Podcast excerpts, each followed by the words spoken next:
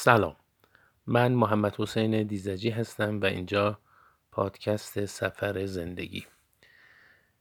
من در طول سالهای کارم با خیرین متعددی در ارتباط بودم و با اونها گفتگو کردم و مصاحبه های اونها رو منتشر کردیم. اکثریت اونها خیرین مدرسه ساز بودند.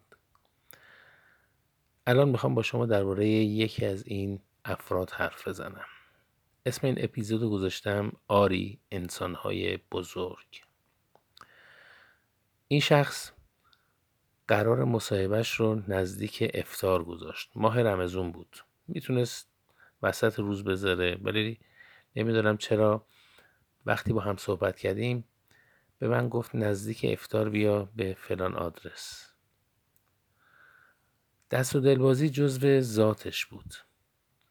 از آن که تنین انداز شد سفره رو پهن کردن و جمع زیادی مهمون سفره اون شدن. پس از افتار من اون رفتیم یه گوشه نشستیم و گفتگومون شروع شد. یه مصاحبه دلچسب که بعدا نتیجهش در یک کتاب منتشر شد. گفتگو تقریبا زمانی تموم شد که شب به نیمه نزدیک شده بود. من می‌خواستم برم خونه. به من گفت من شما رو میرسونم. گفتم آخه خونه ما گفت هر جای شهرم که باشه من شما رو میرسونم. مهم نیست. با هم اومدیم بیرون سوار ماشین شدیم یه ماشین شاسی بلند داشت. نزدیک منزل که رسیدیم ازش تشکر کردم و گفتم که همین جاها من پیاده میشم. گفت نه تا هر جا که ماشین بره میریم جلو. تا سر کوچه ما با من اومد.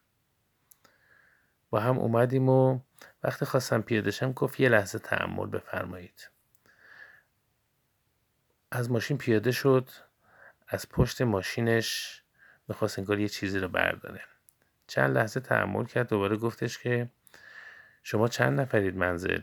امشب مهمون دارید؟ می‌دونستم برای چی پرسید. اما چون از من بزرگتر بود احساس کردم اگه بخوام حرفی بزنم یا مثلا به هر دلیلی دستش رو رد کنم ناخشنود میشه. بنابراین گفتم نه ما امشب مهمون نداریم. چهار نفرم بیشتر نیستیم. از پشت ماشین چهار بسته غذا بیرون آورد و داد به من. گفت اینو برای سحری شما گذاشتم.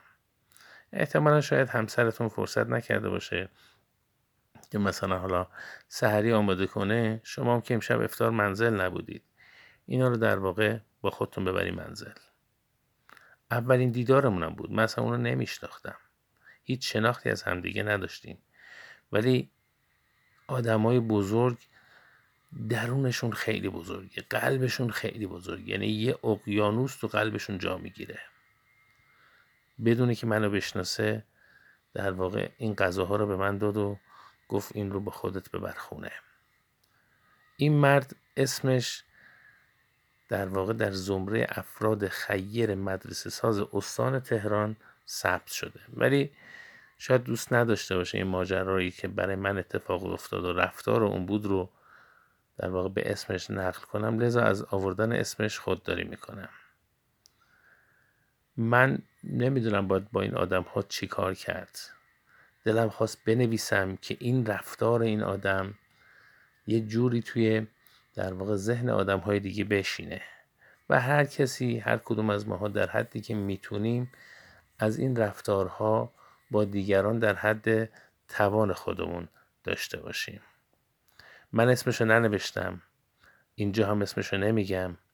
اما در حق اون و افرادی مثل اون دعا کنیم. انشالله که همیشه شاد و سلامت باشید.